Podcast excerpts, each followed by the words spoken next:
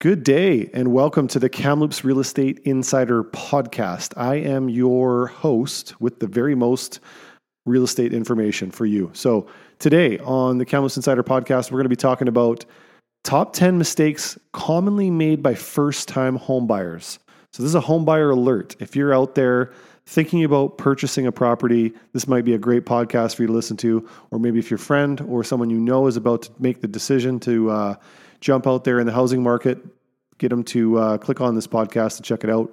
Um, these are mistakes that can be made by literally anybody um, in the real estate market, but typically first time homeowners commonly make the most mistakes just simply because they don't know.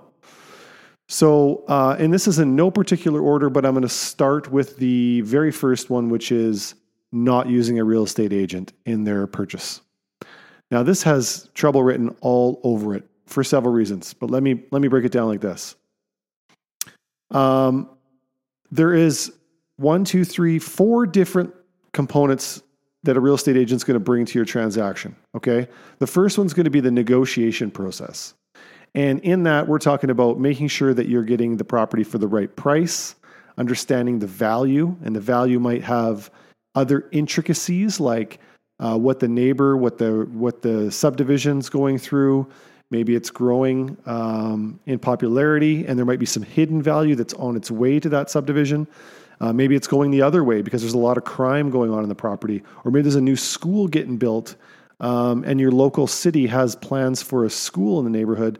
Anyways, what I'm getting at is that a real estate agent should know potential values that are coming to a neighborhood, or maybe if they're leaving a neighborhood. So, making that price purchase and understanding its, its full value content. Okay. The next one is um, looking at the due diligence process. Okay. Now, the due diligence is like making sure that the house and your deal and the transaction is going to work appropriately. So, in this process, we're going to be looking at things like um, potential red flags, oil tanks, termites, asbestos. And now you might be saying, well, I'll just get a home inspector and we'll make sure that we cover all our bases there coming from a guy who spent 10 years in the home inspection industry, I can promise you that there's 99.9%, at least in the Kamloops market, that there is no home inspector that fully evaluates oil tanks, termites, or asbestos. And there's good reason for that. And if you want to check that out, I'm sure there's a podcast previous where I talked about asbestos, termites, and oil tanks, so you can check them out. But for the most part, why would a realtor find them and not a home inspector? Well, a realtor is looking for red flags. And maybe in the vintage of the home, they've had experience with asbestos, or maybe in the area of town, they've had experience with termites, or maybe they know a little bit about uh, what the significance of having an oil tank buried on your property means uh, because they read the last lawsuit that uh, the last real estate agent missed in the process, and they're very aware of the potential hazards that you could take on. You know, I don't even know why you would want to buy a property um, without the help of a real estate agent, but Normally, it's something like this Well, we're going to save the commission somehow. So let me ask you this if you're purchasing a property and you're running it solo, who do you think's saving the commission? You might get the idea that, you know, you're not paying it, so therefore, you know, you're saving it. But the truth is, the seller's not listing the property because they intend to keep that commission or they assume that that's where it's going to go. I would argue that, you know, people that list their house privately probably leave a lot of money on the table for various reasons. But um, as a buyer, hire a real estate agent. Just do it. Okay. Um, the third step in that realtor's objective is is probably a really important one that gets overlooked the most by uh, people that aren't working with agents, and that's understanding the title. Okay, the title could have implications that you can't physically see. For instance, an easement running down your driveway. Right? Maybe you don't own the driveway. Maybe it's an maybe it's an unregistered easement and you don't legally have access to your home. Maybe there is a covenant in your neighborhood that doesn't allow you to build a detached structure or have a basement suite. And uh, you have full intentions on following through with one of, the, one of these objectives. These are things that a real estate agent can help you with. Now, I can almost for 100% say that in my experience with dealing with people who have either been through the process of buying a home without a real estate agent. They've had no idea even what a title charge is. So they've just fallen ass backwards into a transaction. They have no idea what the implications of those mean. Um, there's another section here called the renegotiation section. Now, typically when you're buying a house, you're going to make an offer, you're going to set some terms and some dates and some conditions, and uh, you're going to start doing your due diligence, which usually takes, you know, 7, 10, 14 days, something along those that time frame. And that's where you're going out and evaluating your home, hiring your home inspector, maybe getting a termite guy in, uh, checking with the insurance company, doing all that due diligence. You might find some surprises and you might not know what to do with those surprises. They might turn you off the property. And um, this is where the renegotiation step comes in because you might be able to renegotiate those problems, those deficiencies out of the price of the purchase. Now, you might figure that you can do that on your own, but you might also find that it's a lot easier to have a strategy to implement that. Okay. Um, the last one, which is probably the most important tool that an agent brings to a transaction is writing an enforceable contract. Now, what this means is, and I've talked to people who've said, you know, I had a deal on this property. You know, the guy was selling by himself, and you know, we did a handshake deal, and we talked about, you know, checking the property out. So we decided we are going to get a home inspector in, and and the next thing I know, he just didn't want to sell it to me. Well, that really sucked. I thought we had a deal. You know, we shook hands and everything. Well, that's kind of the objective of writing an enforceable contract. It means coming to terms and an agreement that is enforceable by law. And that's really what you want to do if you're going to go spend some money, um, organize financing from a bank to get a mortgage, uh, tell your family that you're moving to the other side of town, renting a U-Haul truck. And then the guy just tells you up and right, no, actually, I don't want to sell it because I, I think I might be uh, leaving some money on the table. And the neighbor over there said he'd give me another 50 grand. So, why do you want to use a realtor? Uh, there's a number of reasons that I probably haven't touched on. These are just some of the del- delicate ones that I'd like to kind of to bring forth. Okay, moving on. We're talking about the top 10 mistakes made by first time homeowners. Okay? Not choosing the right real estate agent not doing the right homework before choosing a real estate agent. Okay, and let me tell you what I mean. Uh, there's a couple things that you need to know. You need to have a good fit with your real estate agent. Okay, and what I mean by that is you need to make sure they're going to be able to communicate with you properly. You need to make sure that they're going to communicate, period. You need to make sure that they're not going to be assuming that you know things that just comes naturally to them. Okay? you you you wouldn't buy a Harley Davidson from a guy who who's never driven a motorcycle and drives a lowered Honda Civic. So you probably want to make sure that whatever property you're buying, the real estate agent has extremely good knowledge of that product. Okay? Let me give you an example. If you're buying an apartment, you're buying a strata property, you're going to want to get an agent that understands what a depreciation report is, what strata rules mean, okay? Understanding what having unit entitlement means. So you're going to want to make sure that you do that due diligence before you jump into a real estate agent. Okay? If you're buying an investment property, you probably want to use a real estate agent that has that's had similar investment properties. Okay? You need to have an agent that knows what return on your investment means, how debt service ratios work. Okay? They need to have an intricate knowledge of the rental market in the current area that you're buying in. And and another good one would be rural property you know, if you're if you're buying rural, um, not everybody specializes in understanding what what the implications of septic systems, uh, drawing water from the ground. Um, it's it's way more important to understand uh, property boundaries in rural areas. You know, it's easy in the city. You, know, you drive down the street and every fence is pretty close to where the survey should be. But on rural properties, when you're buying acreages, uh, half of it goes up a mountain. You want to make sure that that's correct. Understanding fire protection.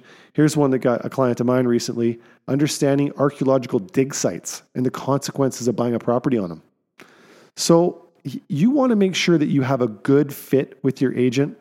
And the best way to do this is to interview real estate agents. Don't just pick the first one that comes up.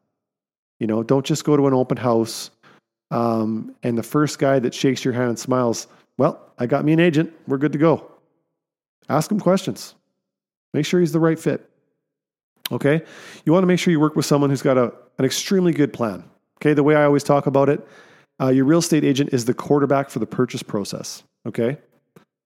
They should be understanding every play, every move before it happens. Okay. And in order to do that, they have to have a good team. Find out who your agent's team is. You know, lawyers, inspectors, uh, specialists, you know, that are going to do the fine tuning inspections if you find problems. Um, need to know who their, you know, maybe their handymans are, or if they have a, you know, if they work with builders, you know, what's the reputation like? Uh, you know, I've heard real estate agents say this before. Um, you know, you need a home inspector. Yeah, I can't make a recommendation for you. That'd be a conflict of interest. Forget about that. You're hiring a real estate agent because you want to know the ins on the trades and the specialists and the inspectors and the lawyers that you're going to be using. So you want to make sure your, uh, real estate agent has a great team. And there's nothing, absolutely nothing that comes second to expertise and knowledge of the industry. So you, you want to do some due diligence, do your homework on uh, choosing a realtor. And by the way, this is not something first time homebuyers mis- make mistakes on. This is something everybody can make a mistake on. Okay, number three. Uh, we're talking about mistakes made by uh, first time homeowners and everyone else, by the way. This one is love at first sight. Okay, so you've just toured the bad neighborhood with the cheaper houses, and you've just walked into your first house that's had a, a nice kitchen renovation, and man, it looks good. It looks real good inside. And you fall in love with it. And you wonder maybe why it's been on the market for 175 days, but you just got to have that house. You fall in love with it. I I get that there's uh, some appeal that can be made to specific houses, but I would suggest, and it's this market dependent. You know, in the market that we're in right now, you just can't go lollygagging around on the weekends looking for houses. One comes on the market, you like it, you got to take a run at it. But uh, love at first sight, this is a killer sometimes because you may end up falling in love with the first house you see, and you may never explore the other subdivision, or you may never explore the uh, rancher style as opposed to the two story that had the great view that you just came from. You know, make sure you you've tested the field a little bit and you've you've seen a few houses before you jump on the bandwagon for getting on one. Okay, next one. This one can get really ugly. Okay, choosing a fixer upper as your next big project and underestimating the entire ordeal. This can get really, really, really, really ugly. If, if you don't have any experience renovating a home, if you've never you know, changed a bathtub or a toilet or you've renovated a kitchen before, you could very likely be in for a very disturbing surprise. It takes a lot of work. And there are unexplained, unexplored problems that you can run into. And there's always hiccups. Everybody hates hiccups. But the truth is, there's hiccups in any project you're going to be uh, tackling. And you need to have the kind of uh, mental state to be able to overcome them and you need to have enough experience to be able to satisfy the problems. And uh, what I don't want to see happen is you tackle a great big project and you end up getting nowhere on it. And at the end of the day, you just you're disgusted with the house, disgusted with your first transaction on a piece of real estate, and in the end, you've probably wasted a lot of time, effort, energy, and you don't get your money back. So that's a fail. Okay, now this next one can be avoided just by simply having a great real estate agent, but not getting pre approved for a mortgage before you start house shopping. That's a bad one. That's a really bad one because you can get drifted into the wrong price range very, very easily. Let me tell you what I mean. Uh, you might think, okay, I think we should buy a home. And your partner says, yeah, that's a great idea. Let's, let's start shopping. And so you start dabbling online and you start looking at properties uh, virtually online and you come across one, you think, oh, look at this one. This is a beautiful house in a great part of town. You could just envision our kids going to school at that local school. We should call the real estate agent. We should go take a look at this. Okay? So you call the real estate agent, you get out to the house, and you look at it and you love it. Okay? The problem is you haven't been pre approved.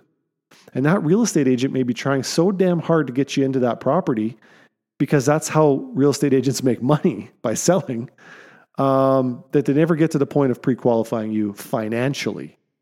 And the problem is, is the property might be $650,000 and your bank says, uh uh-uh, uh, you are only pre qualified for 400. That could be a really big problem. So the steps that you're going to take when you're purchasing a property, first things first, go find a really good real estate agent because everything else will be easier from that point on. Um, and they probably have a really good team member that could help you get pre approved. But let me elaborate on the pre approval process a little bit. When you get pre approved for a mortgage, you're getting pre approved by you. The ability to finance, the, sorry, the ability to service the debt that's potentially coming your way. So if it's a 600 or a $700,000 house, a pre approval is just stating, yeah, if all else is good, if the house is good, you could qualify for that amount of money. Okay. The reason you build a financing clause into your contract is because once you have a contract in place, your bank needs to approve everything. They need to approve you, they need to approve the house, and they need to approve the process of you owning that house and the debt that you'll carry with it. Okay? Some houses may, may have more debt attached to them, even if they're the same price. Right? They might have higher tax brackets. They might be in different parts of the subdivision. There could be like uh, civil issues with that property. A bank might qualify that, hey, wait a minute, you don't even really have a really good heating system here. This is going to cost you more per month. So you're no longer qualified to buy a house at 700 that has an electric heating system because it's too expensive. So getting pre approved is just a number. That means you can service that number. And then a full approval is when you have a house to go with that approval. Okay? So get pre approved. Like most of the things I've said today, they can all be fixed with a great real estate agent. But, anyways, we're moving on. Um, you find a property, you've never made an offer before, and so you start the art of negotiations with a really low, low, low number. And you think, well, we can always go up. So, depending on the market and the conditions that market is having on its listings, you might find that you're really pissing people off with a really low offer. Okay? And sellers already have it in their head that if they're listed at 555,000 bucks, they might be thinking all I'm ever going to take is 550. And you come in at 487 and you think, well, if I start lower, it'll end lower. And all the seller says is you're just wasting my time. And they might not respond to you. Okay? Furthermore, they might hold a grudge against you and you might come back with another negotiation that they would actually start to negotiate, but they just won't deal with you. That could be a real problem. The other issue is when you're negotiating in a hot market like we're in right now, if you start too low, you're wasting time because what's going to happen is, is the seller is still going to continue to show the property. And while you're waiting for a response from them, they got four other people have come into the house and someone else is coming in for the better offer. And you never get you never get to take a full stab at that property. So take the advice of a real estate agent when you make that first offer. And for heaven's sakes, don't start too low unless unless the house, you know, requires it. But that's a, that's that's something that needs a little bit more due diligence on. Okay, this other one only really applies to first-time home buyers in most cases, I would say. Um, but you've told your friends, you've told your family, you told mom, you told dad, hey, listen, we're going to buy a house. Uh, it's time for us to, uh, you know, wise up and enter the real estate market. And the first thing they do is they tell you what you should buy and how much you should spend. And they're going to tell you which neighborhood to live in. And they're, and they're basing on that on all good, it's just coming from a good place. The problem is, is it's coming from a good place that's applicable to them. And so I say, be very careful. I don't want to say don't take advice from your parents, family, and friends, but I want to say be really careful about the advice you take because you may have the idea hey, I'm going to go move into a little bit more rural subdivision because I kind of like being close to recreation. And that might not be, you know, your coworker or your your your aunt or your cousin, the one you spend most of your uh, leisure time with. That might not be their objective for you. They might think, you know what, you got to be close to schools, man. When you have kids, you don't want to be driving those kids all day. And that might be relative to something that they had in their life, the, the experience that they don't like. But um, yeah, just be really careful about the advice you take. All right, this one's a tough one to get over, but um, cold feet, the cold feet blues. Okay, so this is almost this is almost something I can foresee when I'm dealing with a first time home buyer. Is that they'll shop some properties and they'll make an offer on a property And as soon as this the ink is drying and it's it's time to get going on due diligence, it all becomes very real. Wow. I just spent five hundred thousand dollars on a on a townhouse. And they get cold feet and they pull out. And that property might have been a great property for them, but it just all the excitement, you know, the highs of the negotiation process uh, have all come down to a, a grueling low and the fear that for the next 25 years you're going to be making payments on something that you, you now you're not too sure if that's what you want. And I, I, don't think there's a cure for this. I don't think this is a mistake. You can say hey don't do it because it's inevitable but uh, cold feet one of the big mistakes that first time homeowners make is they get cold feet and it might be just emotional it may not be a strategic move be careful okay we're nearing the end um, we're so close number nine choosing a bank without even interviewing a mortgage broker. And I thought, I'm going to bring in a specialist for this. So we bring in our in house mortgage specialist, Sarah Park for Mortgage Alliance. Thank you, Sarah, for coming in. Um, we're talking about top 10 things that first time homebuyers kind of like hiccups, so okay. to speak. Okay. Um, have you, does this feel like a mistake to make uh, by going into a bank because you deal with Royal Bank and not even giving a mortgage broker a shot? Yeah, I feel like it's a mistake in lots of different ways. Um, Parker has just come by my office and thrown this on me. So, um, sorry about that. A prime example is I just had some clients who just popped by my office. Um, they had gone to a big bank they didn't fit within the big bank's sort of box of rules. Um, so they only have three days left for subject removal. So we quickly took an application. And then there's a couple of my lenders who they don't fit in their box either, but then there's a couple who do. So instead of them having a large panic attack, um, we're able to get them approved somewhere rather than a straight decline and then done deal. Three days. Three days. That's awesome. Yeah. So let's let's back it up a bit. What would be the key point that comes from that. Right. So the key point is to come in and see a mortgage broker first so that you have all of the options. Uh, we still deal with credit unions, TD Bank, Scotiabank, lots of different mortgage companies. Um, so at least it's kind of like seeing a travel agent. Like you don't just go and book on Air Canada. Right. You go to Expedia, you look, you see, oh, we got Air Canada, we got WestJet, we got Air Transat. You see who's got the best price, so we can shop around and get you the best rate, and then we see who's got the best flight times as well. Right. So you still might end up on the same trip. Totally. You might still be flying on Air but Canada. But at least you had the option to look at all valid all valid options. All valid options. And especially in a market like this where you know, you don't have a lot of time for subject removals. You don't have a lot of time to be going from bank to bank to bank. We do the shopping around and find you the right spot. And who gets paid? How, did, did the buyers have to pay? No, the buyers don't have to pay.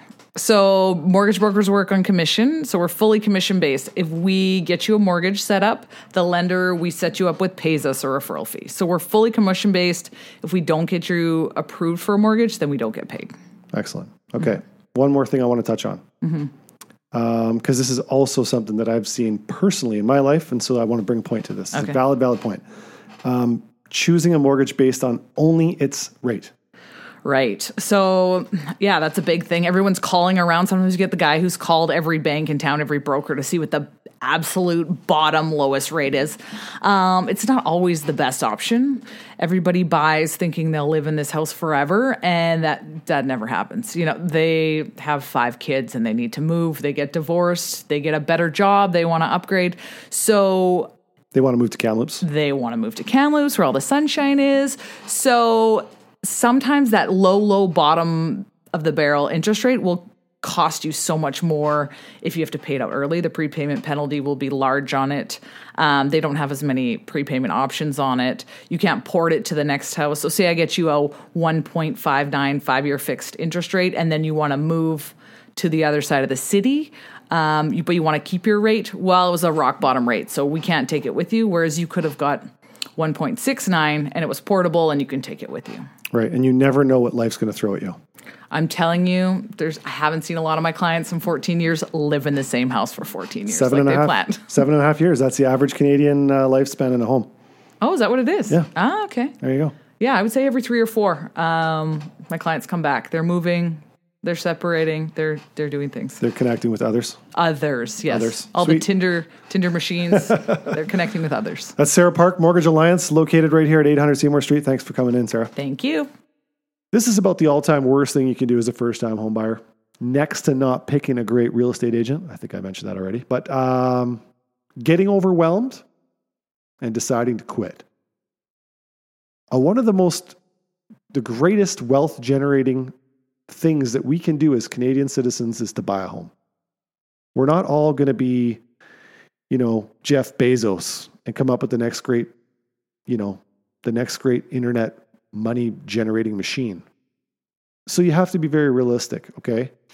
You have to live somewhere. You're either going to be paying rent or paying a mortgage. It's your call. The great thing about paying for a mortgage is that asset appreciates. And although some people would debate whether your own home is an asset, uh, coming from a real estate perspective, I would say it is. Because one day you may retire and downsize, and now you can start using that asset to your advantage. But the truth is, you might get frustrated with the process because you you paid for a home inspection and you found a bunch of ickies in a house and you had to pull out of that deal. And maybe you're in a multiple offer situation and it sounds like houses are selling for more than they're even they're asking in a in a market that's quite similar to the one we're in right now. You might get really frustrated with a an agent that doesn't represent you properly or maybe you just don't connect with that real estate agent and it becomes very frustrating to communicate and you just get frustrated and you think forget it. I'm going to stay in the house i'm in i'm just going to rent for the rest of my life that's the worst thing you could do. Don't do that one. You can recover from most of these mistakes, but that's the one thing you're not going to recover from. So, whatever you do, stick it out. I thank you for listening to the podcast today. I hope that I brought you some value and uh, look forward to uh, seeing the likes and the thumbs up and the uh, five star reviews. Call Parker Bennett now for your complimentary home evaluation.